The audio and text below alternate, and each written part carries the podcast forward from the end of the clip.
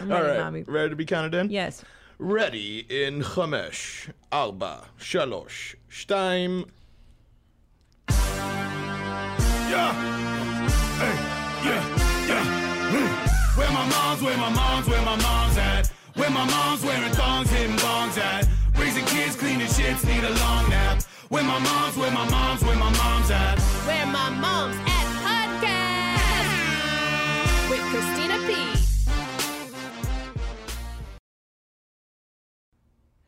Hello, welcome. Thank you for joining. I have with me, listen, we've had a lot of moms, we've had some dads. This is Riaz. He's our first gay dad. Gay dad's in the house. So let me get this straight. You're anti gay marriage and you're voting for Trump in 2020? And I also want myself behind a wall. As an immigrant, I want to be inside of a wall. So a lot of self loathing. Lots of self loathing. Lots of self loathing. So we were introduced by a mutual friend. Yes. And she's told me about you for months and months. And I was like, I got to have this guy on my show. I'm so happy to be here. Yeah, I'm so happy you're here because we've never had gay dads, and that's a whole it's a whole group that's Mm-hmm. never been represented. So let's get into first. What's your background? Who are you? Who am I? Um, I was born in Pakistan. Yeah. Um, and we came here very young. And How uh, old were you? I was one. And Oh, So wow. f- outside of my house was America, but inside of my house was a different nation. Uh, and we totally get that around here because Nadav is his is Israeli. I'm Hungarian, and people don't really get that. Yeah. Where you're going to school and the kids at school have like Wrangler jeans. Yes. And yes. you're wearing. and get Capri Sun, and like and our and their feelings are acknowledged, and you're like, what the hell? Like they, they constantly come in. Like my mom and I were talking about, and I'm like, this is different. What? Yeah. Yeah. Or just good snacks or Good wait pudding. Yeah, I know. I know. I know man. you totally feel, yeah. Yeah, and especially with Pakistan, like, so your food is really different. Like, Mm-hmm. your house just smells different. And what does your mom pack you? Like, what did your mom pack you? Well, that's funny. For lunch. So we came here, and both my parents worked, so I packed lunches. No. I have two older sisters, four or four and five years older, so they are older. And from first grade, I would set my alarm, and I would make lunches for all of us. And my first all-nighter was in fourth grade. My older sister had a paper on Nietzsche due, and she had not written it. What grade was she in? She was in a- eighth, I think. She was in eighth or ninth. You guys are smart. It's And a so good school. I stayed up all night in front of a typewriter, typing her paper, handing it to her, and then show, rolling up to fourth grade without having slept. wow. So in my house, I packed the lunches. Yo, you pack. That's the name of your album. Is in my. I packed the lunches, bitch. Totally, parents had to had to make their way in America. There was no time. Like they were gone. Dad was starting his medical practice. Mom was helping that. Like they were working Oh wow. constantly. Mm-hmm. So your family was educated. They came Yes. over and. Um, so your father, what kind of a doctor was he? Educated in London at the Royal College of Surgeons, very, very accomplished, but came here in America at a time when they're like, mm, immigrants, not so much. Yeah. And so they forced him to repeat his residency. so when we came here, my father was already making money as a surgeon, and we came here and they said, nope. And so my mom, my dad, my two sisters, and I, and my grandmother lived in a motel room in Fairmont, West Virginia, for a year. Total immigrant story, um, and that's where I, I started. So so grow, like apparently in Pakistan we had servants for each of us. Every child had a servant. My mom had never changed diapers, and then we came here in the middle of the night, fleeing a, a, a war, and suddenly my mom had these three children and had no idea what to do with them. So our our childhood was very much my mom being like, okay, I'm going to figure this out, as as as we all figure it out. Right. So that's the template that you have Mm-hmm. as a parent. But also, what a what a wacky beginning to your life. Yes. And ooh, and and in Ay, ay, ay. all of childhood until college, we lived in pretty rural, semi-rural Maryland and West Virginia. Uh, what was that like being the Pakistani? They didn't even know what Pakistani was. They all assumed Mexican Latino. And so everyone was like, oh, the new Latino kid. And I'm like, no. And in West Virginia, when we went to school, there were only two options on the form, black and white. So I remember my sister coming home and telling my father that she's black because she checked it. And my father was slightly slightly uncomfortable because he's like, I don't know what's happening in this school in America. Yeah. But no, it was it was it was rural, rural West Virginia, What year is this? Just to give me. 1975. Okay, okay, that makes sense. So not yeah. a lot of diversity, not a lot of awareness of diversity. No, because my father talks about when we came from Canada in like 1980, and we drove in a van from you know down through Michigan. We oh. were we were in Windsor, Ontario, and he's like, oh, you know, I, I saw the South. And they were so white. Everybody is white. and, uh, you know, thank God you're blonde, your mother's blonde because, you know, we are foreigners. Yeah. And they were like mesmerized by the fact that my parents spoke with accents and like, who, what, huh? Yeah. So wow, I, I'm sorry, I'm like marveling at the first part of your life because that is so much. You- that eno- that's enough. That's it's a lot. That would is enough My way of looking at the world is very open-minded because, and I'm I'm a big uh, believer in conversation to bridge a divide because my whole life people have looked at me and I've had to explain to them I'm not what you may think I am. Whether it's a Muslim and what you just saw on the news, or a gays, or an immigrant, or Pakistani, whatever it is, I'm I'm always using my conversation to be like, I, I hear what I know what you know, I know what you read, but that's not actually who I am. And so conversation is the only way to do it. it is the only way, but I fear now that conversations are being stifled because the the like I don't I don't know. I'm I'm so I try how do I say this? I'm not a hypocrite, but I do change my opinion on things and like everybody should have a right to think Mm-hmm. That's what okay. the fuck they want. And And the, the thing that I have the biggest problem with is you're not allowed to have two thoughts at the same time. Yeah. I can't feel bad for the situation that black people are facing in America, but also feel bad for the situation that rural, poor, white America is facing. Like, I, I can have those two thoughts. I can, but I'm not allowed to. But now, yes, i i- there's not, there's no dialogue, there's no discourse, there's Yes. no letting people explore ideas Mm-hmm. and like, yeah, let's hear what the Pakistani Yeah. gay Muslim dad has to say. Like, Totally. it's- so okay, that those are so many identities Mm-hmm. that you carry, and now you're Am- American, or do we? Okay, I'm American, um, uh, but my but the fact I was born in Pakistan is still in my passport. So mostly when I go Oh. Through international airports, my British husband is waved to the right, and I am asked to step aside to the left with the man with the machine gun.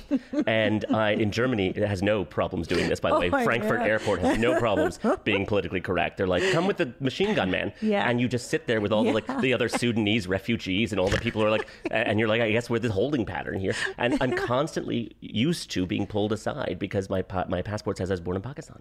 oh my god, Yeah.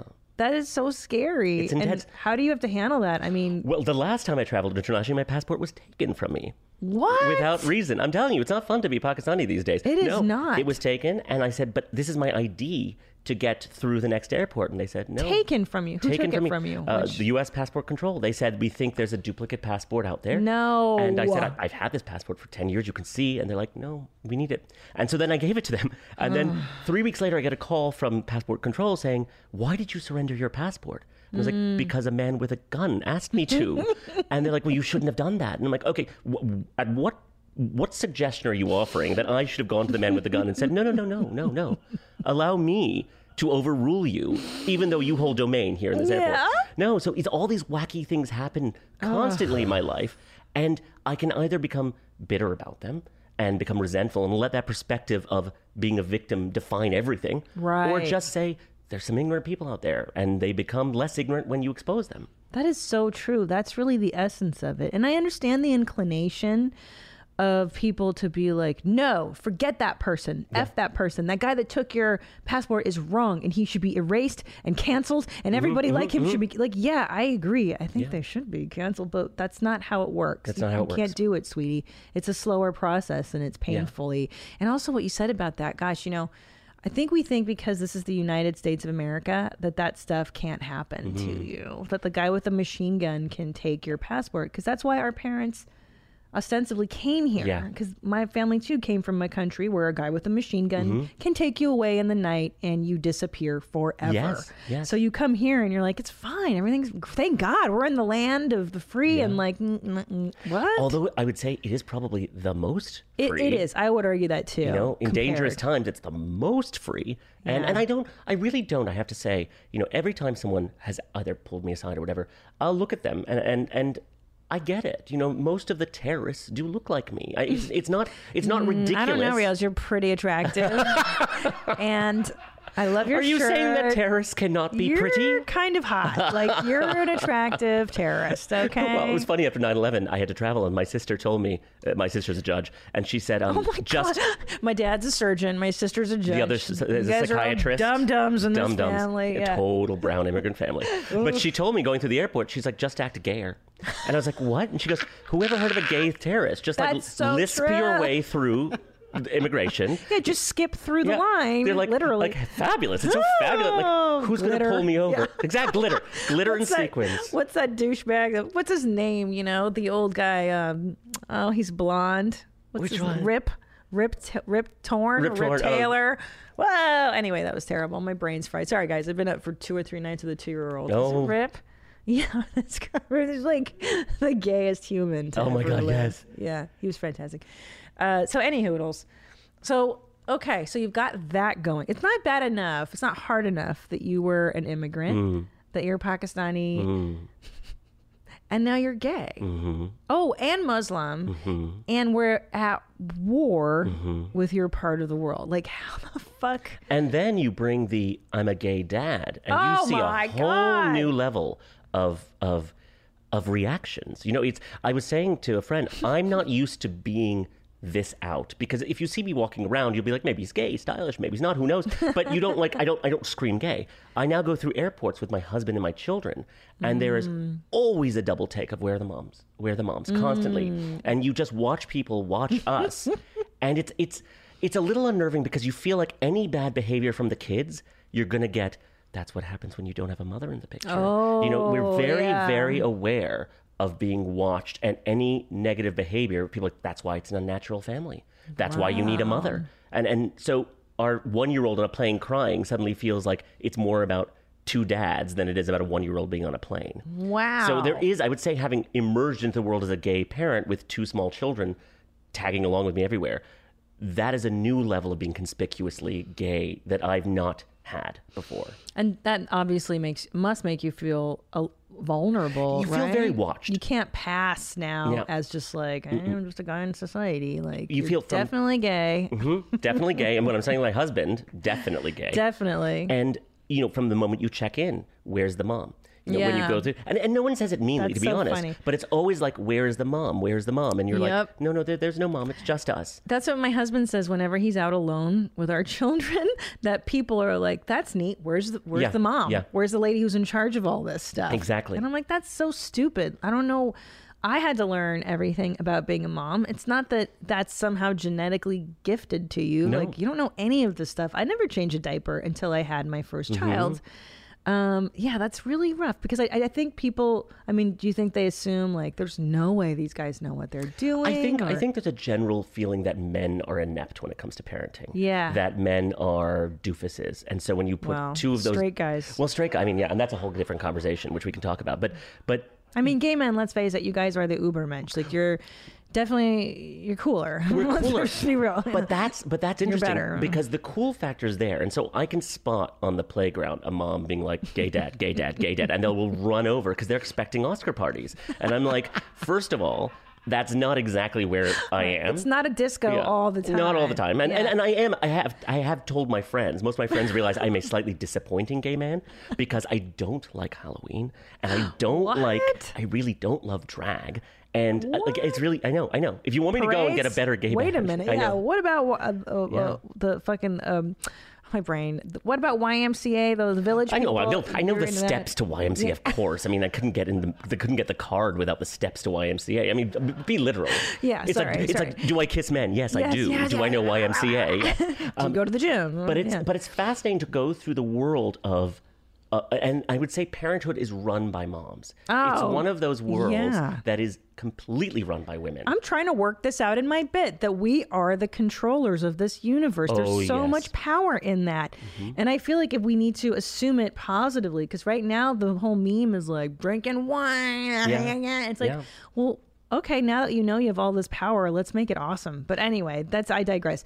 What do you see in the straight world that we don't see? Because you're you're from the outside Yeah, in. Tell me what's going on. It's fascinating. So, so, so I found the culture of moms, and this is from when we were expecting through having the child, like Oh, you got to walk me how you did all that. Oh, yeah, we'll do too. that. That's Um, fascinating. is is very much the mom culture is so intense and i find it so unfair to women. Mm. Like it's weirdly super accepting of us not for the right reasons but because we're new and we're fun but women to other women moms to other moms mm. i have i have gone off on a woman in a grocery store for talking to another mother a mm. way that i would never talk to a stranger. Like what happened? like she was like, you know, you shouldn't do that. And I was like, to, to another mom in line, and then I was like, no one asked you. Like moms, oh, like moms feeling this right to touch the pregnancy, tell you oh what to yeah, do. Yeah, that's the worst. It's sort of like I, have done so many makeover shows over the course of my career. It's, I, I do a lot of work with women in self esteem.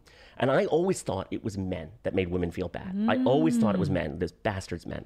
And then I would do uh, one show after another. And the first woman was like, my mother, then it was my aunt, then it was my sister. And I'm like, wait a second. So this dark, dark self perception of women and their bodies doesn't necessarily come from men. No. It comes from other women. So, so Man, print that. That's the freaking promo, Riaz. you nailed it. and so here's the problem I have with moms, with other moms, is that Mm. there is a lack of forgiveness. There is a lack of of empathy, even though you all have the experience. There's you'll Mm. only show each other your best. This is the best way. This is the best tip. This is the best thing. But your Mm-hmm. struggles and all, that's with a small group. But mothers are so hard on other mothers. And Mm. I always tell people if women were nicer to women, we would have a female president. The only reason we don't have a female president is because you women won't vote for one. We're haters. It We're competitive. There's so Yes. it's really interesting what you say. Let's talk about the body image thing Mm-hmm. first. I agree. I think that women monitor and put it this way: a man has never kicked a woman out of his bed for having ten extra pounds on her. No. My husband. Or imagining, let's be honest, imagining she has 10 or extra pounds. Because she just doesn't actually have them half the time. Right. She thinks she does. So a man's Right. never kicked a woman out of bed for the delusion Right. of being fat. Right. I mean, I've had two episiotomies, and my husband's like, "When can I go down on you? When can I lap up that mess?" and I'm like, him. Bless him. I'm like, babe, I don't want, you know what I mean? But it's me putting the brakes on it, and my husband wants in. He doesn't care. They I don't know. freaking care. And I'll tell you a very Straight guys don't care. sp- sp- specific example. When babies are born, and I've had this conversation with so many of my, my straight friends, the mother is obviously exhausted. Nine months to 10 months of carrying the child, Yeah. labor, squeezing a human out of a small hole. Then you have the aftermath. It's insane. Yeah. Then breastfeeding. Oh, they forget So the constantly, breastfeeding. I have friends who are breastfeeding and they're exhausted day and night, and I'm Yeah. like, but you pump. Why not leave a bottle for the dad to Uh-huh. do the midnight feeding? A, you need the rest. B, is the dads are always looking to bond, and the women are always saying at bay, at bay, at bay. And I and when you're a gay couple, you are identical to each other. There is no difference. There's no men are from Mars, women are from Venus. You're identical. Everything's 50-50. I can't say I have more hormonal than him. He can't say it's 50-50. So in parenting, it is 50-50. And we hmm. often will see our straight friends and it's 80-20. Oh, yeah. 90-10. But not because the man doesn't want to, but because the hmm. mother is controlling it. That's because she thinks it's her job to control it. That's interesting. Wow, man, I got. I, I feel like I want to hear you say that ten times and then like write a book about it. I've it. watched this so. I mean, my Yeah. kids are four and a half. I've watched them. Well, but is it the chicken or the egg? Is it that we are, are we societally, the other women kind of competitively monitoring each other, the societal expectation of it? Are we holding the reins Mm-hmm. of this stuff where I know better, just let me do it because I know he's going to do it and he's going to do it wrong because dads Yes, don't yes. do it right. They never do it right. I'm telling you. I freaking know this. They don't. I agree. And I agree. what but they won't get it right the first few times. I know. You have to let them You try. to, because to me, you have a really exhausted, really grumpy, really angry mother figure Yeah. for the first six months who's overexhausted, can barely open her eyes, and I'm like, the father's just standing there ready to help. And if the father doesn't want to help, have that conversation. But I've seen every friend has married generally good men who want to help, and they're Yeah. always kept at arm's length. That's interesting. I think it was Tom Papa was who was like, I just I didn't know what to do. She was up breastfeeding, and I was like, Mm-hmm. I can I what? they don't know what to do. And the problem is then the baby only is comforted by the mother. And so you end up the distance is created because then the man holds the child, the child cries, but only the mom can soothe it, then take it to when mom has to go back to work. It, Yeah. It creates a much more stressful environment than if we're saying it's 50 50 parenting. When it came to pregnancy, it was 100 and zero. That's like, and I think that's where the inequity starts. I agree. Is that it's the woman's body, and Mm-hmm. it's like, for instance, my husband just had a hernia operation and a vasectomy at once, Oh, and wow. it was a lot. Like it was two and a half hours under the knife, and you know he was under anesthesia for so long. And it was the first time he'd ever been unable to really get up and do what he wanted with Mm-hmm. his life. And I'm and he was so I saw him go through what I went through with our first Mm-hmm. pregnancy of like, dude, I've been I did that like twice. I've been pregnant twice. You the, the, the last month, you don't just get up and go where you want to go and then when the baby's born, you can't get up and go where you want to go for a really long time. So why have we not evolved oh. knowing that to a a parenting partnership that as you once you finish labor and you are needing Right. to heal, needing to heal, Right. let the man step up for a period of time. Here's what. Okay, so there's. I think you're. I think you're absolutely right, and I think in the future it's going to be that way. In the next few generations, Mm. Yes. like my sons will probably have an e- more equal, Yeah. equitable thing in parenting. But at least in the male female paradigm, the, the heterosexual marriage, my husband earns a lot more money than me. Mm-hmm. So I have to stay home and deal with kid stuff, and he goes out and he earns the bacon, and I fry Sure. it. So it's still, but you guys have it where now you're 50 50. Mm-hmm. I'm assuming your earning potential is the same. About Right. So, like, how do you, so then, but I'm saying in a, in a way it's easier for us because I'm like, okay, logically, you're making money. Go make that money, Yeah. bro. And send me the nanny. And like, I'll try not to be resentful and bitter. and like, you know, how do you decide who does what? It's, almost harder in your it's case. very strange because And don't forget, men's identity is tied up a little bit more in work. absolutely women. absolutely I mean, I, I'll tell you for you know, for a period of time, I was I was home with the kids a, f- a few months or so, and I got so many reactions from people like, so so full time. You're home full time, and I'm like, yeah, I have a career. I have two Emmy nominations. I've done well for myself. But no, suddenly it was like, oh, Like, do you have a penis? Or yeah, what happened yeah, to what your... do you? Yeah, did you? You know? Or, oh, maybe you are a woman now. And it was it was so awkward to be like it is, and, and it's so funny because there is obviously an experience of being a woman that only women get. Similarly, there's only an experience of being men that men get, and that it is don't cry. Don't complain. Don't make a Mm. fuss. Don't like nothing. You are not allowed to complain or fuss about anything. Definitely. And it's it's it's the other extreme. And But that's why you guys die of heart attacks before yes, we we we always die outlive before you. you. You outlive us, and then you're happy. Yeah. no, no. Those last few Oh, years are like, Like, thank God. Oh, the pool boy. Yeah. So okay, sorry, I, I interrupted you though. So you're saying, but you, I- you, right? You don't know the experience of a man. right the stress, The stress- definitely. And, and so, it, being a parent and being a gay parent, you absolutely have this sort of like, oh, you're two dudes.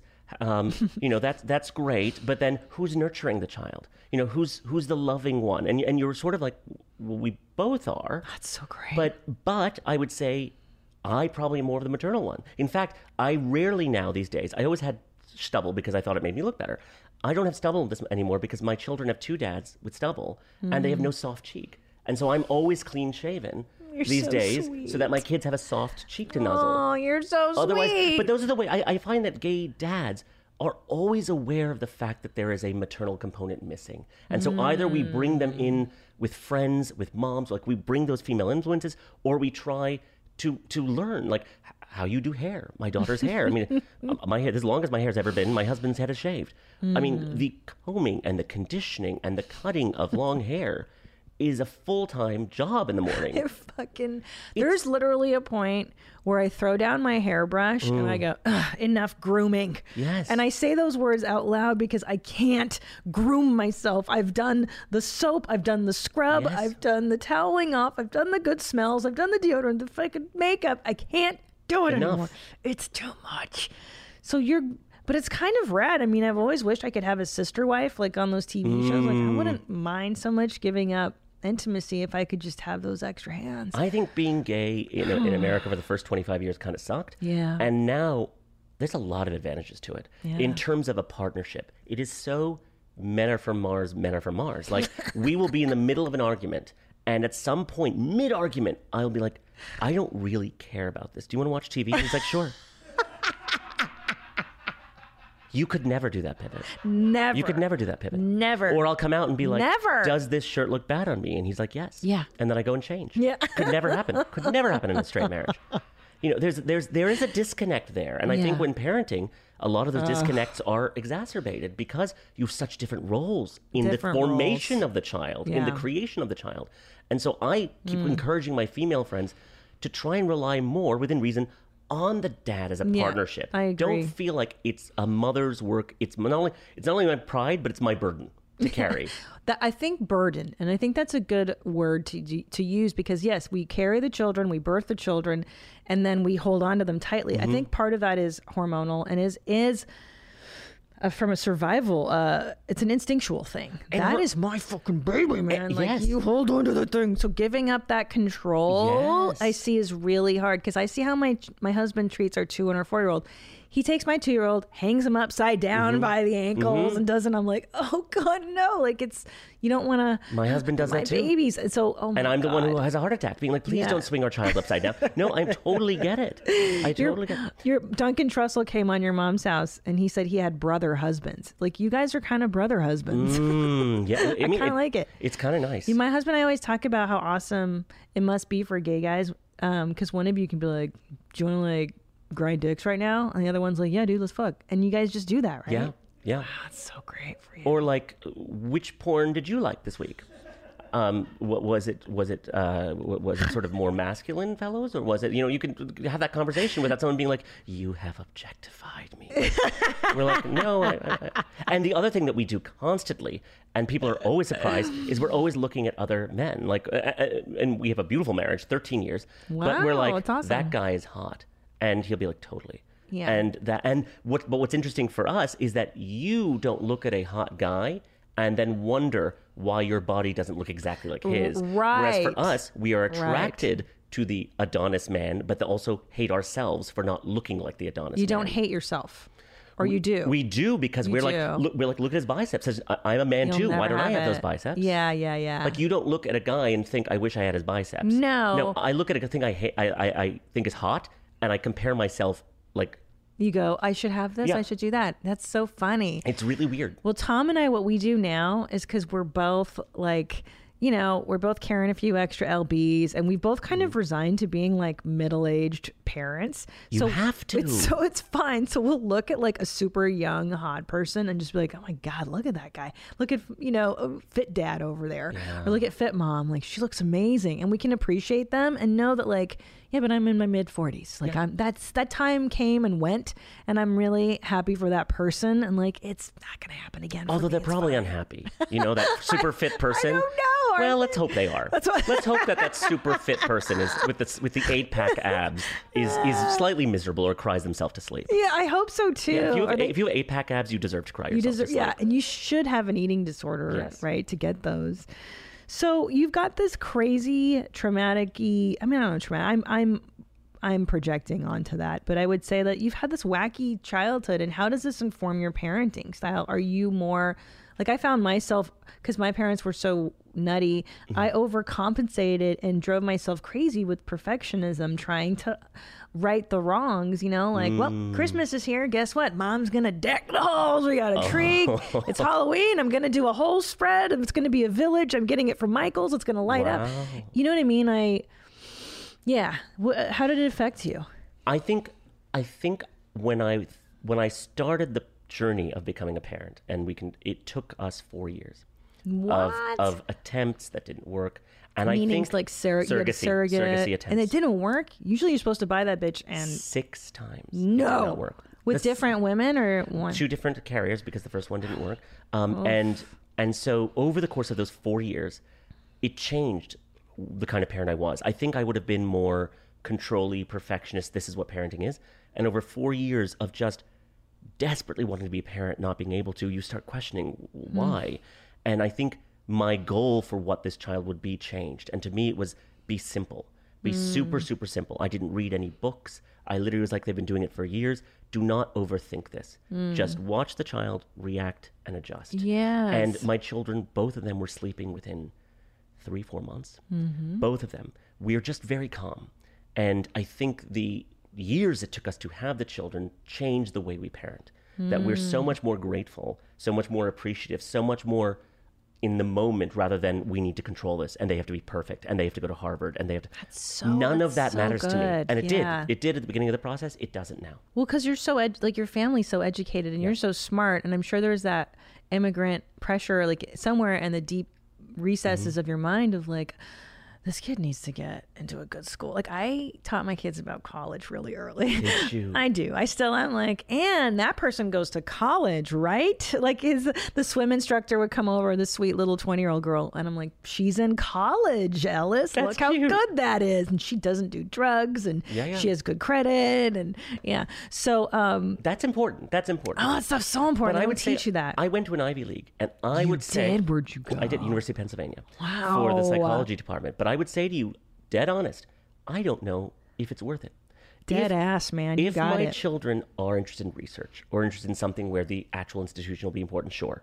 But I do not believe that that sixty thousand a year is worth it for the lack of skills they have entering the world. You either have to go to Oh, a professional boy. school, which you Yeah. have to pay for, or in this world, maybe that money is better used to help launch them. Here's a here's a business, here's travel, Yeah. here's something. I don't believe that the liberal arts degree is what it was, and I don't believe the the Ivy League intro into the world is as powerful as it was. I agree. I think that the world has opened up, and there's so many different ways to make a living Mm-hmm. Yes. now. And I think the Ivy League education, that degree, really held a lot more weight Yes. in the world. Like to have that resume and go into a future employer at an interview and be like, "I went to Harvard. I went to what school did Penn. you go? Penn. I don't even know what an Ivy League is besides Harvard. I'm so dope. Um, that carried weight. Yeah. And now that paradigm has completely gone. What's so interesting you said about like just paying attention, reacting to the the child, and being connected. That connectedness I find is so important mm-hmm. because. And, and not worrying so much like why did they what's going on and and and because the, the parenting books I feel like they didn't teach me anything.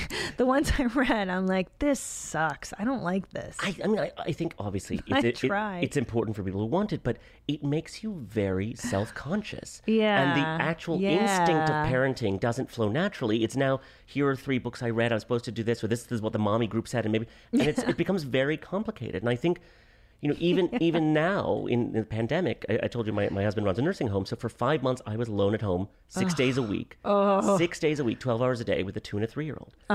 Just me. I would get up and I would never sit down until Yeah. he came because someone fell or someone needs to go potty or someone needs water or someone's shoe. Like it's it's constant. It's like waiting tables. You've ever waited tables? Yes, yes. It's what it feels like. Except for like- they're not always as nice and they never tip. They never, never tip. tip. They always order the crappy stuff too. It's Although now what I've taught my children is I, I've taught them to now learn how to massage dad. Oh, so I li- that's because I lie on the floor and they're like walk on me and I'm like this is good and I'm like if you ever want to show dad that you love him this is a very useful way to do it because although I really appreciate the cards let's be honest like 10 Yeah. minutes of a shoulder rub for tension Yeah. that you gave me Yeah, is yeah, probably yeah. the better choice. You know what I invested in? I highly recommend is a bouncy house. A bouncy house. Just get one. That's on Amazon. Yes. You uh, put the the the hose the the, uh, The wa- air the thing. air thing. Yeah. And then it just and they go crazy or just a hose in the backyard. Yeah, yeah. That is great too. That'll buy you some. There it is. Two ninety nine buys you some free time where you can look at your phone. I, I yeah I think in difficult times for me at least the key to parenting is to be super simple. Yeah. Super keep simple. it simple, Keep it right? simple. Yeah, and I found myself with my first child really wanting to do everything. Like we're Mm. going to go to the zoo every day. We're going to go to the museum. We're going to we're going to we're going to and you're like this guy he's looking at the trash cans. All he wants to Yeah. see is the drinking fountain. Like Yeah. he's not interested in these highfalutin concepts that I have. And so who was that trip for? Yeah. Like that's what I'm always like with my moms who are like, I have to do this, this, this, this, this. I'm like, who's that for? Because the one year old, sure, there are certain things, but you're super tired. You're working now. You're not sleeping well. Like, Yeah. why are we pushing this perfection now that only makes you more unhappy, more tired, more exhausted? Yeah. And and I just feel like this this cult of martyrs moms. Martyrs moms. martyrs moms. Ooh, moms. that's Like, good. and I- Yeah. and, I, am always like, martyrs are super annoying. Super annoying. like annoying. Joan of Arc did not like when she was burned. She's not like, ow, ow, ow, it's hot. It's really, ow, this really hurts. Like she just like quietly burned, like like moaning martyrs. And I find there's this culture of motherhood where people just complain. I agree. and it I makes know. me very sad. Like that's all. And then and so you meet moms that you're dropping off, and they're like, "I didn't sleep," and this and. I'm like, why do we always start with the three things that went wrong? Right. But that's what we do. But that's the culture, the complaining culture. yeah, that's really interesting. Because a lot of mom stuff I don't like out there because I feel it is just that like, oh, I gotta get drunk and forget. And it's like, mm-hmm. well, gosh, is it really that bad? Because then I don't want to have kids because that sounds really terrible. You know what's interesting is that I've learned so much from watching men. When I started stand up comedy, mm. I I watched how the boys dealt with each other, negotiated the audience, dealt with money, mm. making deals. I still I watch my husband and I watch his peers and how they navigate the world.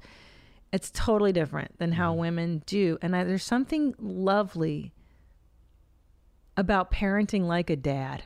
And I mm-hmm. think like maybe this is what we need to tell women is chill the fuck out. You don't have to do it all. chill the fuck out because why are you making it harder on yourself? Like, give me some exa- like like what do you do? Okay, what do you do for the meals? I mean, Jesus Christ, it's like you're a line cook when you're home alone. Yeah, no, I hear. I mean, uh, so the meals I uh, during pandemic, I got super into cooking, and so now Yeah, I I. I cook constantly for the kids. Like um, I go to the farmers market on Sunday, buy bags of vegetables, and I just figure out creative ways to make them eat it. Oh, that's cool. Like like I did these good. zucchini fritters that are like Oh. Bread. It's all it's all vegetable, but they think they're tater tots, and I'm like, haha, I've Mm. totally fooled you. But but I think for men, I don't feel it as personally that I have failed if I make a mistake as a dad. ah, interesting. I do feel like it's something I feel bad about. I want to correct, but I don't necessarily feel the deep seated flaw in myself. See, but I think I feel that when I fail, because Mm-hmm. I even have a segment called Mom Fail so that women can talk about it and Yes. not be like, "Oof." I think it's because like you're a woman, like when you can't have a baby, first of all, when you try to conceive and you can't, this weird thing happens where you're like, this is the only thing I'm meant to do on this planet is have a child and I can't and I have failed. So then when you finally do have the kid, it's like, this is my one role and I can't do this. I have failed. I don't know. Maybe it's the way men see work because I don't flog myself as harshly if I mess up a comedy Mm-hmm, thing, a work thing. I'll be like, well, that's just the next one. You know, Yeah. that one rolls off my back. But I feel like with the mom thing, like if I mess up these boys, like, uh, if he becomes a serial killer, they always blame the mom. I certainly don't want my children to become serial killers, Yeah. but I don't think I am. Like I, I, I think I care as much as anyone else. I just don't. dwe- I don't dwell in the dark yeah, around my you're. Mm-hmm. children because I think it feeds. And I see so again, having done so many makeover shows, women who have been on my makeover shows at 30 and 40 and 50 who say, I just remember the way my mom used to look at herself in the mirror. And I remember the way my mom used to be unhappy. And I remember my mom. And I'm like, whether you think you are an actress like Meryl Streep, I guarantee your kids are picking up on it.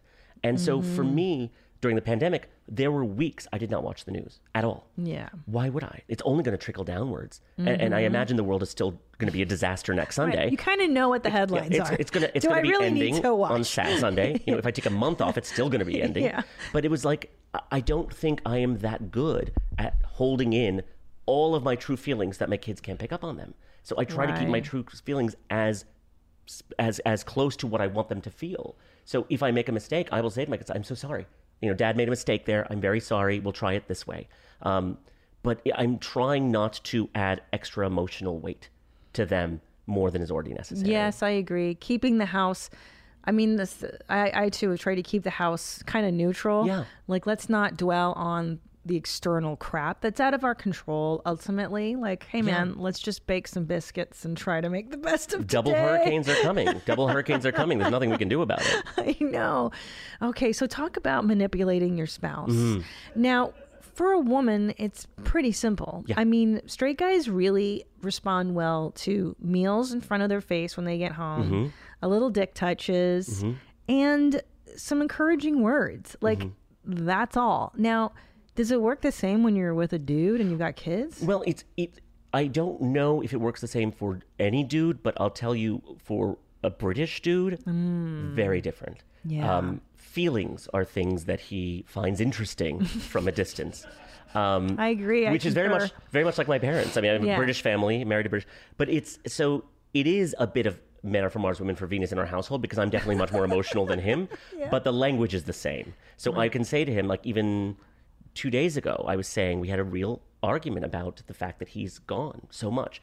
The hmm. frustrating thing about it is he's working the front lines of COVID, so there's nothing he can do about it. Hmm. But I said to him, in your not acknowledging how absent you are, you're not acknowledging how freaking hard I'm working to keep everything hmm. going in your absence. So can you acknowledge it without feeling the guilt of it? Because that's what I need. And he got it. And I think I think it was so clear. And I think when we fight or argue, we're just so direct. Yeah. And so the do you want to have sex tonight usually would come as a text. Um, saying, uh, "I expect you to be naked in the shower uh, at at eight 30. and Wow. and so there's really little. Yeah, we, we tend to we tend to put we tend to form plans for sex through text. Wow. So you mean to tell me you can just have a straightforward? You guys straightforward are horny. you can just have a straightforward discussion fight thing. Well, okay, hold on. Yeah, yeah. Back up. Let's say he's not pulling his weight around the house. Mm-hmm. And you want to get your way.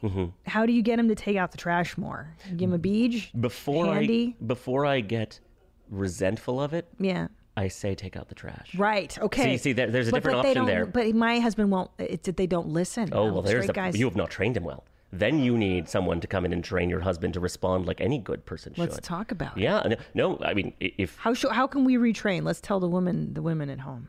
I think you have to be.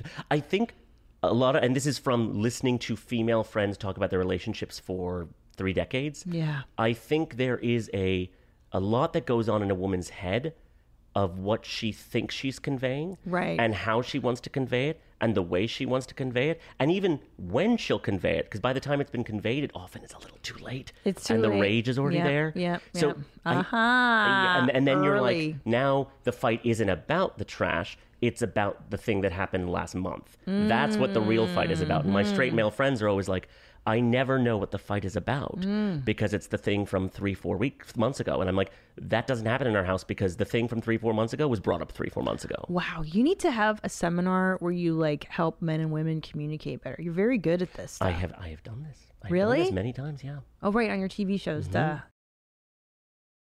God, you're so good at because this. it really is a lot of it's archaic and in the Yeah. same ways that now like like you said in the next generation your son will probably have a more even parenting role with his spouse Yeah. whoever whatever genders they are Yeah, yeah. whatever it's they are Let's talk about that. yeah How you feel about the gender bin- binary stuff? I think it is having been gay and knowing that I didn't fit in and something was wrong with me. I'm totally supportive of it. I feel like when you start altering your biology or physiology before you fully, fully developed, that makes me nervous. Yeah. People who are either taking hormones or steroids or having surgery before they're even 18 or 21. And I think if you want to dress and present yourself as a boy and that's who you are, and I've seen people who, who that is, I can see the 13 year old, I'm like, that obviously is the wrong gender. But making permanent changes Yeah. scares me. And I had a very interesting conversation. My husband's cousin uh, is trans, and so went from male to female. How And old? She is 34 now. Okay, so, older. that's an age to Yeah, know. An like, age to hey, know. yeah. Definitely. And, and having spent time with him before, you just knew something wasn't right, just not comfortable in his own skin. So this is great. The only thing that he was saying, she was saying that she wanted was her birth certificate to be changed, that Mm. she was born a woman. And I said, I come from a medical family. You should not change your birth certificate Mm. because you genetically arrived as a male. Mm-hmm. That needs to be scientifically documented. So if anything comes up health wise in 10 years, 20 years, they can look at that and say, oh, he's born a male. If you change that, Hmm. you are being diagnosed as a regular woman, which you are not, even after the surgery. right. There are the physiology of you is such that still it's not going to change. It's not going to change completely. You're going to be something in the middle. But if you change your birth certificate to a woman and you present as a woman and you go to a doctor as a woman, that that makes me nervous. It could be dangerous. It could be dangerous. It could be Right. dangerous. And what did she say? she she was she said for her it was very important emotionally to have that. Yeah. And I said, is it possible to get that emotional validation from something else? That sometimes I think we push for legal uh, ramifications of problems that often can that we're looking for validation of something else. Like Hmm. I want you legally to be able to do this or not do this to me, rather than me conveying to you how you should treat me. I want the law to make you I, do it. I agree. And that's what feels weird. That's when it feels scary. Yes. When you're like, whoa, wait a minute, dude. a law about this stuff? Well, Yes. let's just take, well, but, but wait a minute, wait a minute. Let's sort things out. Let's see what's what. Let's figure things out Yeah. before we go crazy. Yeah. Totally. Yeah, because I'm all for people doing whatever you want that makes you feel good. But when we talk about changing the law and stuff, like, oh boy, oh Yeah. boy, hold on, hold on a minute. And changing the law doesn't necessarily change people's opinions, and that I, they've, and it, in fact, it often makes it more resistant. I, I've talked to people who do not believe in gay marriage, but they absolutely believe my husband and I should be together and have a domestic partnership. But for them, raised on the Bible, they believe it strongly. And I said, I totally hear you. And in a way, I'm sorry that your definition of marriage that's been held for so long has been slightly adjusted in your lifetime, and I, I, I feel that. But there was no other way for me to get the rights that you have. That's true. So in that case, changing the law made a lot of sense. Made a lot of sense, but I would not have cared. I didn't care if it was domestic partnerships for men and women, and uh, for same sex, and marriage for men and women. I think we could have had the rights earlier if we had not wanted it to be exactly marriage, oh, I see what you're saying. Maybe society would have moved a bit quicker It without going for the jugular going of for the marriage. thing, the institution right away. Correct, and maybe that wouldn't spook the normals so much. Exactly. Yeah, I got you. Because I don't. I mean, I don't mind normals changing, but Right. sometimes I think we want to spook them and we Right. want to come after them, and they feel our aggression at their lives, their way of thinking, and and it is an aggression that we have. In the same way we think they're racist with us, we're a little bit condescending to them. The Yeah. the, the white racist people of America, which having traveled extensively, extensively in tiny, tiny towns of America my whole life, I'm always been received well, always. I know. Sometimes with a conversation like, "Where's the mom?" and I'm like, "Oh, let me explain that to you," or "Where are you from?" and I'm like, "Let me explain that to you." I'll do that, but I've never ever had someone. You've never had? Have you ever had anybody? Yeah, be like, you. What are you queers doing with babies? Told uh, not No, what not do people say? what are you queers doing, with babies? I don't know. I mean, I've had hate con- uh, constantly my whole life. Like I've had hate incidents, Right. but I feel like Oh, in trying to get people to like, understand and accept who I am, there's a way I approach it, which is human to human, not to bring in the DNC, RNC. Like none of that's going to help me convince you who I am. Right. None of that helps us. We we tend to go way That's way so way way way way up. Like like if I elect the president, the president will force a law that'll force you to open your heart to me. And I'm like, that's a really weird way of doing it. That is so true because that's not how you change your opinion on anything. It's usually knowing a, person or a group. Like I've been to the Middle East twice and I have mm. had the best experiences with Muslims ever. Yeah. And like I come back here and I'm like, they're great. They're lovely. Actually, I kind of like their culture. Like I like when you guys separate you guys when you separate the restaurants for family and then the Well, weird that doesn't exist anymore in Saudi Arabia. That's gone. What? That was outlawed two years ago. You're kidding me. Mm, No, no, there's no Where separate did I have it in Bahrain? I had it in the They have it in some places, but I think That I was think fun. To me, what I like about the the Muslim way of life is that you have a sense that there's something much bigger than you, and that's your community and your family.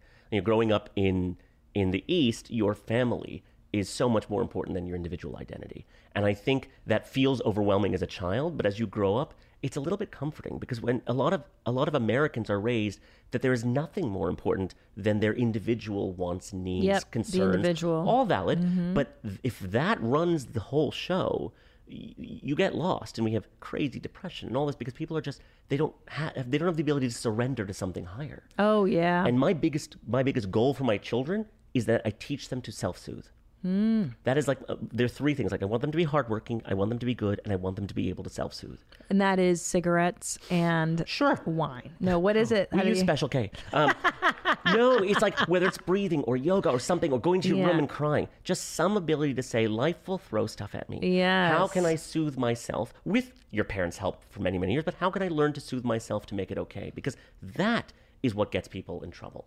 With Yeah, everything is when so they cannot control, they have no ability to soothe themselves. I still don't know if I do. I don't. I mean, During I- this whole thing, I was I went through different phases. I was like, well, I'm gonna eat brownies, Yeah. Mm-hmm. and then that ended, and then it was exercise, and then it was wine, and then it was tequila, and then it was baking. It was like, and then oh, then it was Etsy shopping, and then wig shopping. It The was Corona like- coaster, Yeah. it's called. The Corona coaster. the Corona coaster. I Yeah. love that.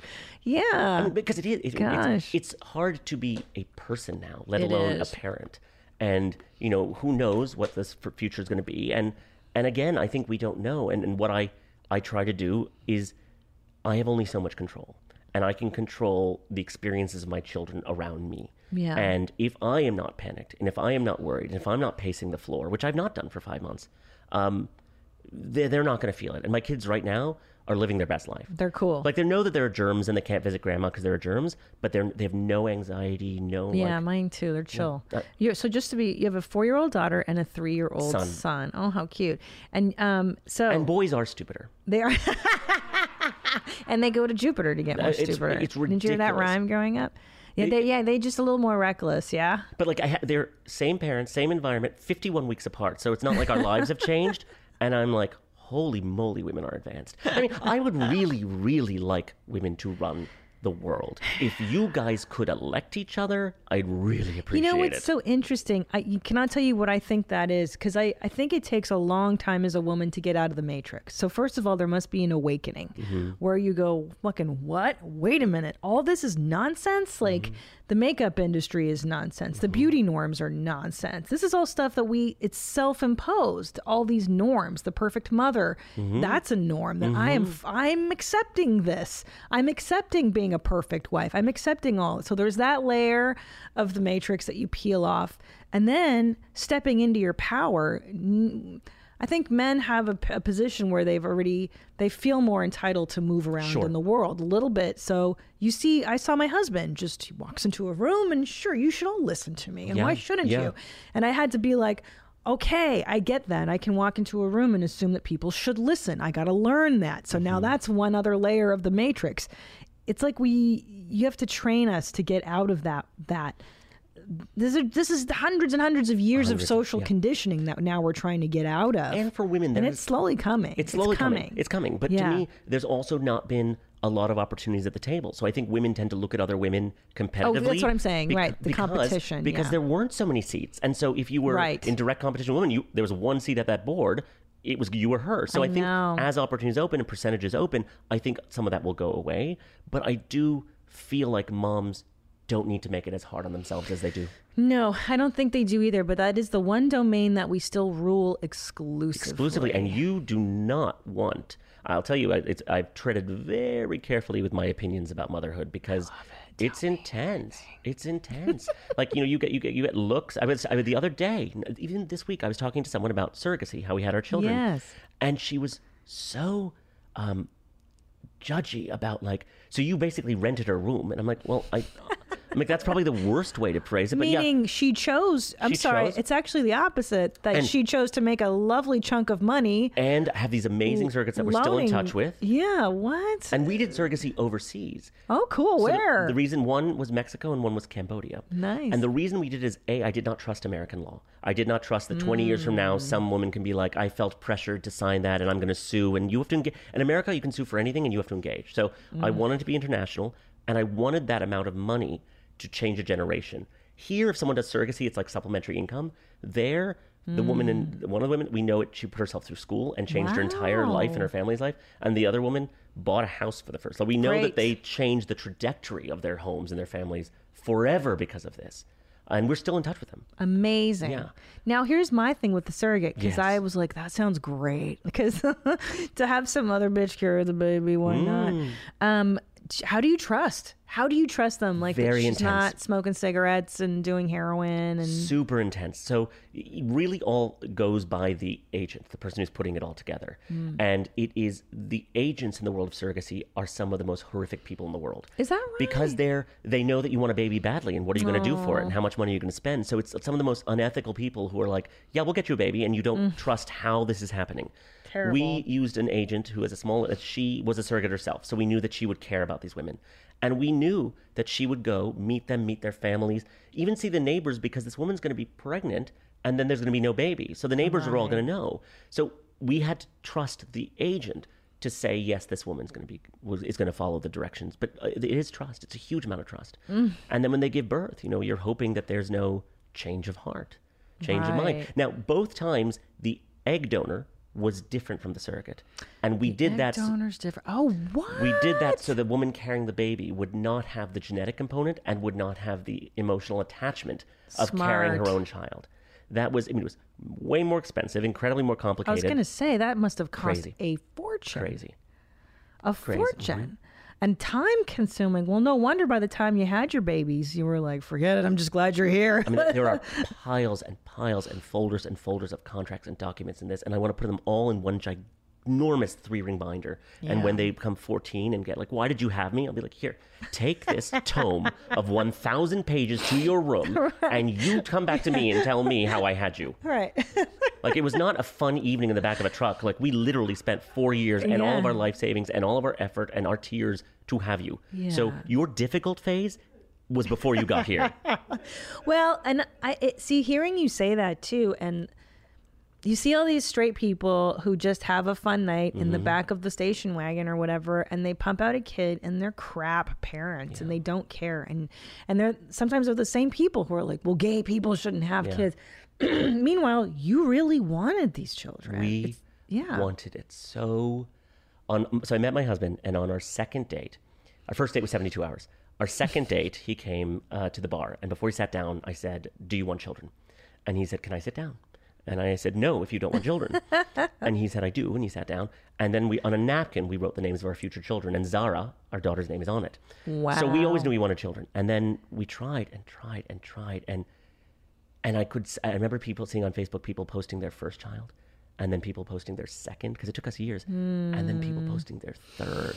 Oh, and oh, it's the I- dagger. it's and the I- worst. All my female friends who IVF have been through it. We all like Yeah. We wanted it so badly, and we thought I came into this world at a time when being gay was so unaccepted, and it was something I hated about myself. I could have, if I mm. could have surgically removed it, I would have.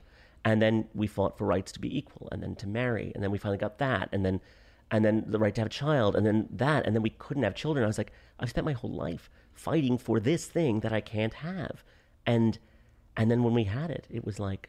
It was everyone said the bitterness will go away, and, it, and I was like, "How can this bitterness? Four years of, of trying went away."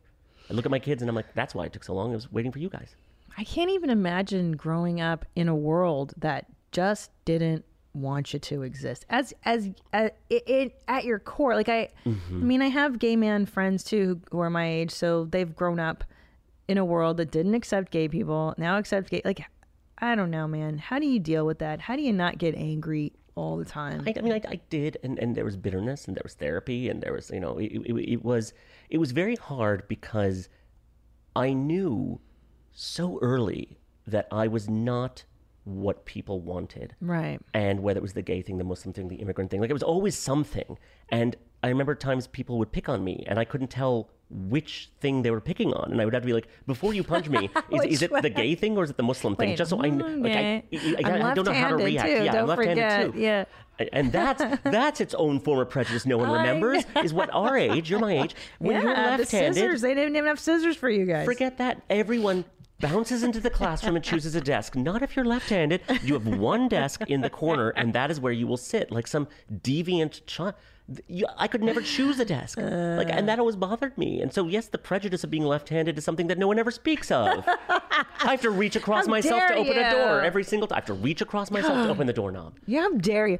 That's so true. But but yet you prevailed, Yeah, and yet you went on, and the world is is different. And the most amazing thing is, I, the saddest part of being gay when I was, was the little bit, it was the crushing knowledge that I would never have children.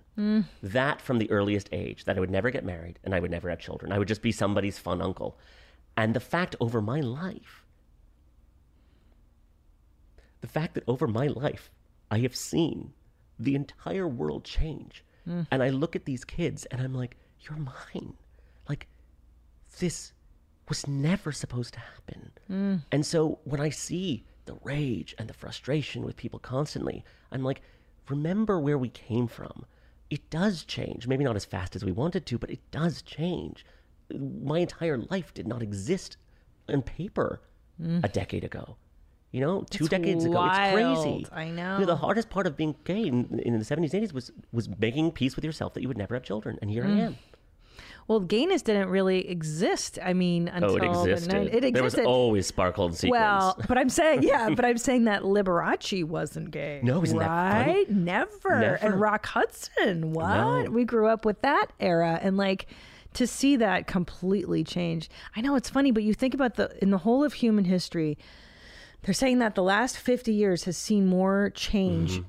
Because of technology than any other. It's like unprecedented in the human experience. So actually, this is like quantum leap kind of stuff Yeah. right now, where things are just. And I think people don't know what to make of it. People don't know what to do with it. I But think simple. but I'm Simple, glad you were do, able to do this in your lifetime. I mean, I can't believe it. I so luck like so great. It's so amazing. amazing. Yeah. So, um, what did you have to learn about little girls?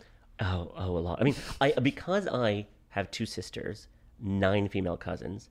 I have always had women around me. Very few men. Always had women around me. So familiarity with women is there. The actual anatomy was okay. How do I clean down there? how do Oh, I? man. You know, there's a lot of, of specifics that we had to ask friends. We had to ask my sisters. Like we had to ask. I bet you could clean my veg better than I could. I bet you I probably point. could because I, I would I would come into it, which sounds very very. I, would- Yeah. I would approach the problem with a, a, a, a new eyes because I'm not I'm not uh, exhausted by vaginas. Right. I've not spent a lifetime around vaginas, so it's still new to me. And so I think I'd bring an enthusiasm and a vigor to the cleanliness. vim and a vigor. A vim and a vigor to your now, are you are you a gold star gay, as they say? Were you you've never been with a woman? Mm. No, Wow. So you're pure. never. You're Because. I knew that if I was, it was a lie, and I never wanted to drag someone else into my lie. That's so smart. So when did you know you were gay? Oh, four? Mr. Mr. Brady on Brady Bunch? Oh, that was your first crush. Mr. Brady. We were just talking about cartoon crushes. Did you ever have a cartoon crush? No. Yours was live action. Mine was like mine was Ricky Schroder Me from too, Silver, Spoons. He was so hot. So hot. And then Mr. Brady. Yeah. On uh Brady Mr. Bunch. Brady was gay. was gay. Wow. So you must have I on must have some picked up on it. unconscious level. Now, Ricky Schroder back in the day. Oh yes. OMG. I think he's Rick, by the way now. I I'm don't sorry. think he's now Ricky. he's Rick. Yeah. Yeah. But look how. Oh God! Look at there he is. There's Yeah. that fox, the one that's highlighted on the left. Yeah, yeah, yeah, yeah. I don't like him as a man. I like him still as that like. He looks a little ridden hard and put away wet. Yeah, yo, yo, yeah. He did some drugs. He, did. the drogas. But I think it was also the train because remember he was he would enter the room on the train, and I could just imagine myself being Mr. Mick, Mr. Ricky Schroder riding the Even train. Even his dad was kind of hot He was. too. Yes, he was, yeah. And his stepmom, remember the stepmom? Erin? Gray? Mm-hmm. Erin Gray. I used to wish she was my stepmom all the time. Like, God, she's so nice. so beautiful. They're so nice and pretty and stuff. But knew I knew I was gay very young, and then it was just a matter of hiding it. And I remember, Oh, I remember in in kindergarten coming home, and my parents will tell you about this, that I told them I had kissed this girl Allison, which was a lie, because at that age I was like, how do I make them think I'm not what I am? you knew. And so I came home and lied to my parents and said I kissed this girl, and uh, to, like now do you believe I'm straight? And then I would you know sing Barbra Streisand and you know want to play with dolls and cook and be sensitive, and I'm like, haha, I've totally thrown them off the case. And did they know? You know, of course, I'm sure they did. I, it, it was not discussed, and I came out. and Most most people my age came out after college. We did not come out in college, and so I came out uh, to my sisters in college, and then to my parents after college. Yeah. And so when I told my mom I'm gay, she said, I know, and then did not speak about it for a year and a half. Oh wow. Mm, that was into like she said, I know, and then we never spoke about it for a year and a half. So what about for the parents listening who suspect they might have a gay child and what what would be the best way to approach that? I mean, I think it's so different now because it's everywhere. Like that, then it was like you never saw it, you never spoke of it. There was no, No. there was no awareness of it. Like, Liberace was just No. fan- was like stylish. Yeah. So it didn't exist. So I don't think it's the same approach. But I think, I think, uh, you know, if my kids came home and said, "I'm gay, I'm bi, I'm pan," or whatever it is, I would, I would listen and I would support. But I also want them not to just take the influences of the people around them. Hmm. And I think there's such a pressure now to not be normal. You know, if you're just a straight, normal guy, and my son lights up around women, so we can tell he's just a ladies' man. But you know, if he's just a straight white guy, you know, Well, let's hope your girl is a, a lesbo. maybe. I hope so. Maybe she does. She really loves pink and frills, though, Oh no. and she has no interest in the Home Depot. Oh no. She, we've taken her there. She could care less. that sucks. Yeah, because um, you're right. I think now, I mean, from what I can gather on TikTok, it's like not cool to just right to just be like a cisgendered, regular No. whatever kid. You have to have like five different identities and Totally. Yeah. I mean, I, I know. I know. Uh, one of my uh, one of my goddaughters. Uh, her mom was so excited for her to be a lesbian, and, and we think she's bi, but she might be lesbian. Like at some point, I had to. I mean, I think you're pushing it. I think you're pushing, and the mom's straight. I'm like, I think you're pushing the lesbian agenda a little Oh, aggressive. And she's like, how cool it would be if I had a lesbian daughter. It would be the new-" best. And I'd be like, it'd be so fun. But I'm like, maybe she's not. Like, maybe, one you. of sh- mine will be gay. I hope so. Wait, so so okay, like let's say should it should you drop hints as a parent, like kind of being like like for instance, Mm-hmm. my well, my old my young, older boy is really into the Little Mermaid, and I sense Mm-hmm. he has a crush on Ariel. But Mm. I'm trying to just be neutral and not make him embarrassed, and be like, "Oh, you know, look in Amazon. Like, did you? Here's an Ariel doll. Would you like an Ariel? Hmm. Nice. Right? I don't know, but should I like? Let's say he he was into Prince Eric. Should I be like, should we get a Prince Eric doll? Like, should I foster gayness or Who's Prince Eric? he's he's Ariel's love interest Oh, in Little Mermaid. Okay. who falls in love with her despite her not being able to speak. and flippers. And flip, well, because guys don't care what you know the dude says. I mean, the women says. But I, anyway, I love that he's been brought up here. Uh, there Yeah, he's so cute though, right? Um, so anyway, would you have wanted your mother to be like, "Oh, here's your Prince Eric doll"? I think I think too embarrassing? There were such such guarded differences then. Like boys playing with dolls was wrong.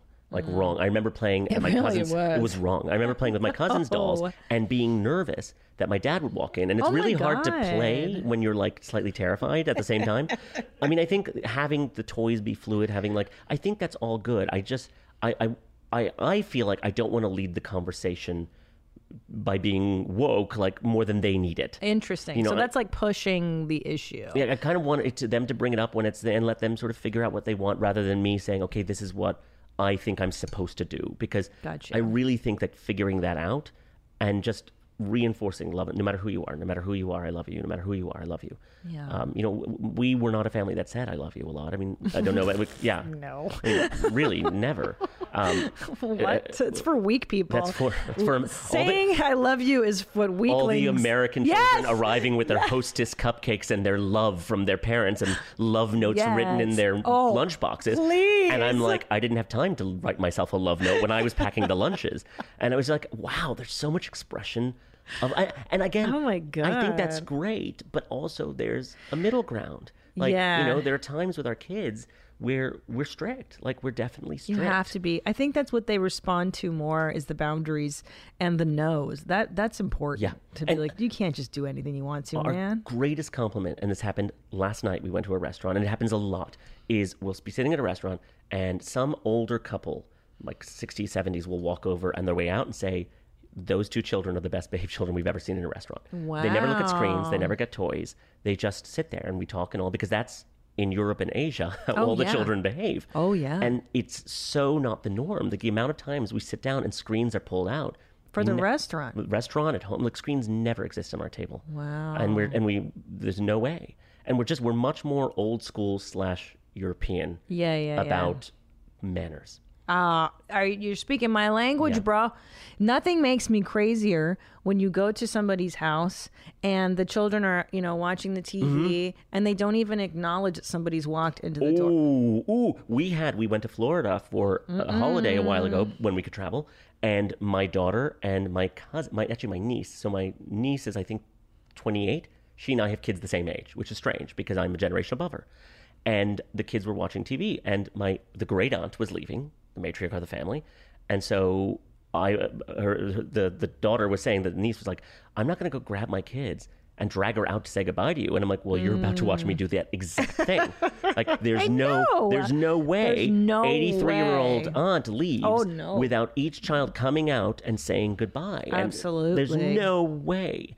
And so many times I'll be at parent friends' homes and like the child is screaming upstairs, the child doesn't want to come to the table, or they mm. won't eat lunch, or they won't like, and my kids just sit there. And they'll look and they'll say like, you know, are we allowed to run around? I'm like, no, no, you're not. but it's it's just not everything is what you want. Not Yeah, every, and I think it's a powerful parenting tool. Not everything's going to go the way you want. Yeah. How do you roll with it? You're not going to get dinner that you want. If you don't like dinner, you have to eat it anyway. Yeah. Well, uh, yeah. Or I tell my kid, he's like, I don't like that, the green beans. whatever. I'm Mm. like, all right, well, eat what you can. I'm not going to go and make you 10 different dinners Yeah. or try it, take a bite, whatever. Yeah, I agree. Manners are very important. Acknowledging when somebody walks into the room, saying goodbye to people. My two year old now, when you walk in, goes, How was your day? That's so sweet. because they know like that's what we say when you come. How was your day? What did you do? That's so ba, ba, ba, ba. Which, by the way, immigrant household nobody asks. I don't- at least in our house, how was your day? No. no. Kidding me? what did you do today? I I'm like, what? Okay. It was just not parents. What? Parents were not. What? It, it was not assumed that they would talk and be friends with their children. Right. Like that. That that fam- that buddy relationship didn't exist. Wow. No screens, even for the boy. You're good. Because my first kiddo, Ellis, was just all pistons, man. When he was two years old, that was the only way we could get him to sit and just be calm mm. and eat because he was so fucking fired up. But now we took it away. Now both kids just eat without screens. And just talk. Hey man, what was school like? What was- would yeah. you do? Did you play on the slides? Did you play with Who'd so and so? Yeah. Yeah. what happened? Yeah, it's really important. I think that's a huge deal. And I think yeah, ninety percent of the time when we come home, my husband and I are too tired to do it. Yeah. We still do it. We still make ourselves sit there, have the conversation. We'd much rather put them in front of the TV and eat dinner and catch up ourselves. Yeah, yeah. And sometimes we do, and sometimes we do. Yeah. Like they have a special treat; they can watch TV and eat their dinner in the in the in the family room. But ninety-five percent of the time, it's just us, and especially at restaurants, you just don't you don't have toys, you don't have screens. It's a special treat. Yeah. Well, yeah. Fuck, man. So 50 50, dads and dads. Mm. Wow. So, how are you guys handling COVID? Is now, is, is he home more now? He is he's home now. At least we get weekends. But then last weekend with the heat, he had to go in uh, to check on patients. I mean, it's it's really for families where someone is on the front line. It is a very intense experience because not only is you're on the front line of exposure and and he's there like that's his number one priority he's kept the virus out for six months six plus months. Not one patient has had it in his facility in his nursing home.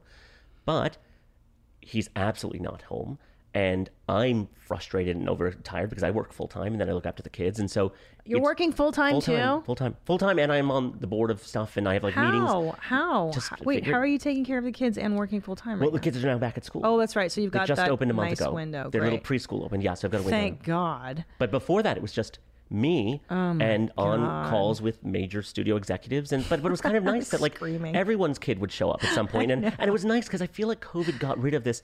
I'm a worker, and then separate from that, I have a family, and I the twain shall never meet. Now it's like, no, I I, I am a, I'm a good worker. I also have children. That's true, and I wonder how that's going to affect policies moving forward Mm-hmm. with like women in the workplace or parents in the workplace too. If we ever get back to a workplace, we might all work from home. I think we will. I think we will because the the human need for connection and for a real thing, and you know, it is different doing business in person than it is on Zoom. A Zoom is garbage, But man. That is the overhead-wise, freaking worst. companies Oh, are yeah, seeing forget it. we It's- don't need an office. It's gone. Yeah, that- I, I, I think from a personal perspective, it would be great. But I don't see big companies saying I'm going to rush and invest in a office space anytime soon. No, you're right. Plus, yeah, It's gonna be all scr- It's going to be interesting how the world pans out after this, even geographically with people migrating to different places now Mm-hmm. that they don't have to be here. What's what's that going to look like? The city life and Yes. parenting life and work life. Uh, gosh, what was I going to have to do? The 50-50 stuff. Oh, oh, oh, oh, God, I lost it. I think you guys said da da da. Fuck, having two dads. Oh, working. We were talking off mic before this started about now that people are really just home focusing on their children, a lot of stay at home parents, um, you know, this is their world all the time. But now we've both had the experience of being exclusively like stay at home parents. And you realize how kid time is so different than real parent, like real adult time. Yeah. You can't do shit. No. When you're caring for a fuck- Not my two and three. Not two and no, three. No, not two and four. Two and four, no. Even today, I just I took my two year old to the little shopping center. We got some chocolate milk, and even that, like that takes that should take 15 minutes. That takes 45 to an hour with a two year old, and you just go, ah, you know, surrender. You surrender. That is the thing I tell people, and I, and I and I like to tell men about it because I Mm. think there's you know there's the cult of, of motherhood and there's also the cult of fatherhood, and the cult of fatherhood is like you don't really complain, you don't really talk about as men. Again, we didn't carry the child. The child shows up, and you have this immediate love, Mm. but men really, really they derive a lot of comfort from communication. And so for me, I would say uh, the relationship super deepened when they could talk. And I find when I talk to Mm. That's so true. fathers My of mine, too, f- other fathers, I'm like, who, who the baby's like six months, and I'm like, it's okay if you're feeling a little not connected because everyone around you is like, it's a love you have never known. Yeah. The depth of it is so great. I'm like, yeah, I would kill, I would kill for it, but Yeah. but love I've never. I'm like, for a guy, it may take longer, like because communication is so important because so much of it is just caretaking, caretaking, caretaking, caretaking, and you don't really know who this person is.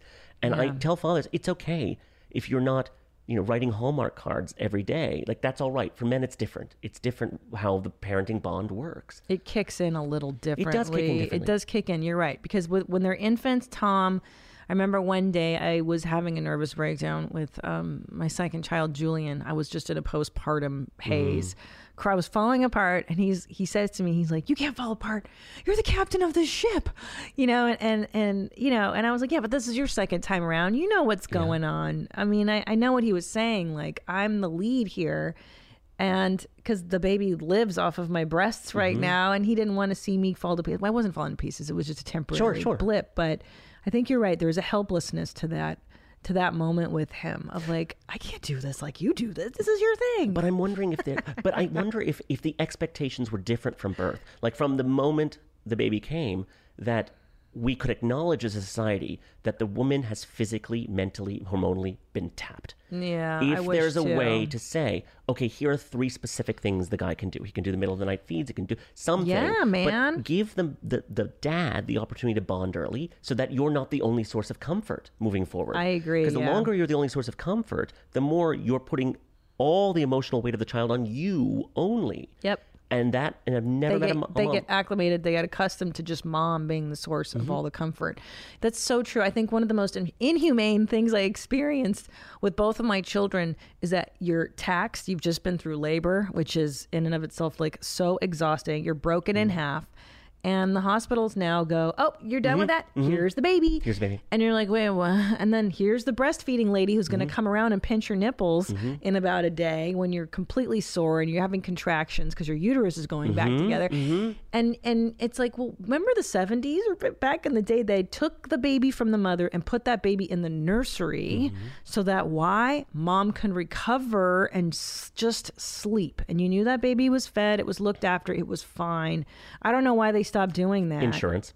oh is that insurance. right Mother's fatigue is not a reason for in, for a billable. No, I mean women are rushed terrible. out, rushed out. I know. And and I'm like, and you can't not watch a woman who goes through the last month of, of pregnancy and labor and after, and not be like, we need to give her all the resources in the world she can, and her husband should be treated as an equal partner in I this know. parenting. I know You know, even if you're doing the breastfeeding, why aren't the meals being made for him? Like, if you set up the expectation, the problem is I find it's mo- mo- moms tell come me in. let tell me let's finish on give me some tips that women can do because as an outs you're seeing us from Mm-hmm. the outside so tell us what can women do to make their lives easier give these women some tips listening what do you recommend I think it's not feeling like it is your burden alone to bear. Mm-hmm. And and even if it mostly is, try and shift the percentage to like 70 30, 60 40. You know, have them clean, have them do the meals, have them nurse. Like, and, and I really tell them, please allow the father enough time to bond that they can be a source of comfort. Because Mm. if the, the next six months to a year, you are the only source of comfort during crying in the middle of the night, you've created a real problem. you've created the monster You've created the monster. So try Yeah. 50 50 partnership of comforting. It won't be able to be 50 50, but push towards that so that you acknowledge. And again, women, I'm back at work. Who was the Facebook woman who was like, I was back at work at 10 weeks? And I'm like, I know. "Shut I read that up. book Just before I had shut up." Sheryl Sandberg's book. Sheryl Sandberg, Lean right. in, and I read that before we had kids, and I was like, "Oh, no problem. I can just take my baby to work because you don't know what that shit is like." Mm-hmm. No. she is delusional, and her husband passed away. So and she makes poor woman. hundreds of millions of Millions, dollars. I and I guarantee you she has a lot of support. She has a lot of help that Yeah. m- the average woman listening to this podcast doesn't have nannies. That probably nannies wasn't in the book. Nannies. All the- no, there was no mention of no a mention. nanny. Surprising that. yeah, people always like, I do this and I do this, but I won't tell you how I did it so that you have an unrealistic ex- expectation that you will fail in. That Yes. is that is the communication I see between mothers and mothers. Not all of them. I mean, the wonderful Yeah, mother groups, but but the toxic ones are I found it so hard, but I'm not going to show you that. I'm going to show you how great I do it. Yes. And then you, when you find it hard, will now question that and say, but she didn't find it hard. So So why can't I do it? I call it the the Instagram mom Mm-hmm. because I spend a lot of time comparing myself to Instagram moms. Mm. Where um like there's oh my god there's this great one I follow. I actually I really do love them because I I want to be like them inside, but I'm not, and I it's fine. I've accepted it. Like you see those moms that are like, I've got four kids, but I had time to curl my hair in Mm-hmm. perfect tendrils, and she's wearing like a perfect outfit, and the house looks amazing, and you're like, bitch, that I don't know, Yeah. I don't know how you did that, because if I went to try and curl my hair, my two year old would grab the curling iron, burn his hand, and the other one would grab my lipstick, open it up, put his finger in it, like, what are you talking about?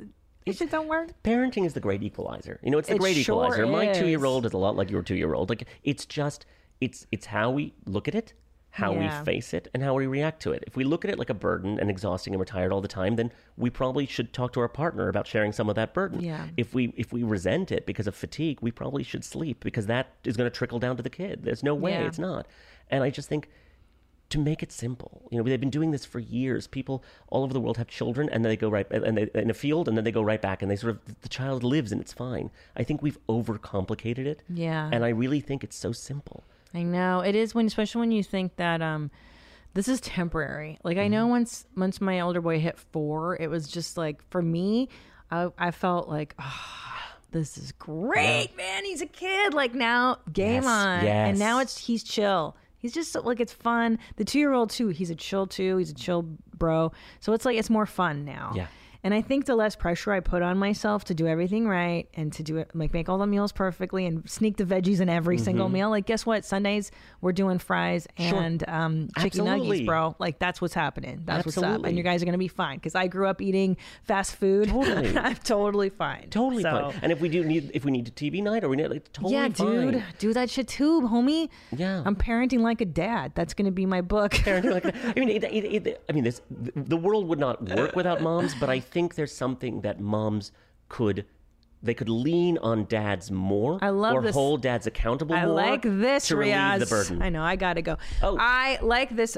I like this uh, holding dads accountable, Riaz. This is fascinating. Will you come back I and we'll do a part two? I, I we could obviously talk for a while. I, I would know love that. you're so fascinating and you're so interesting. And what I love about you is that you're not a victim of your of your circumstance. And I like I I want this generation to see how the Xers came up because I think there's something I I love Gen X obviously because Mm-hmm. it's mine, but like we raised ourselves, Opened the door with the key, bro. made ourselves a snack, Bro. did our homework. That's what's up, That's Gen what's Y. up. That's totally what's up. No, what was up was nothing unless we did it. That's right. Nothing was up unless we did it. And I think there's something wonderful with consciousness raising Mm-hmm. and like definitely, dude, like, yes, oh shit, that's happening. Oh my gosh. But then I think the other part is like, great, you have the power. Fucking do something Yeah. about it. Create, you know, makes make some shit happen. Real and in your own life, I'm saying. Yeah. Don't just Just do the- but do about the it. work. Fucking do it. Do the Yeah. work. All right. Thank you so much. So nice You're to meet so you. wonderful. Thank I just you. adore you. And thank our mutual friend. Shout out to Jessica. Jessica. For hooking us up today. I just adore you. All right. Until next time, mom, stay cool, bros. Boop, boop. Where my mom's, where my mom's, where my mom's at. Where my mom's wearing thongs, hitting bongs at. Raising kids, cleaning shits, need a long nap. Where my mom's, where my mom's, where my mom's at. Where my mom's at podcast with Christina P.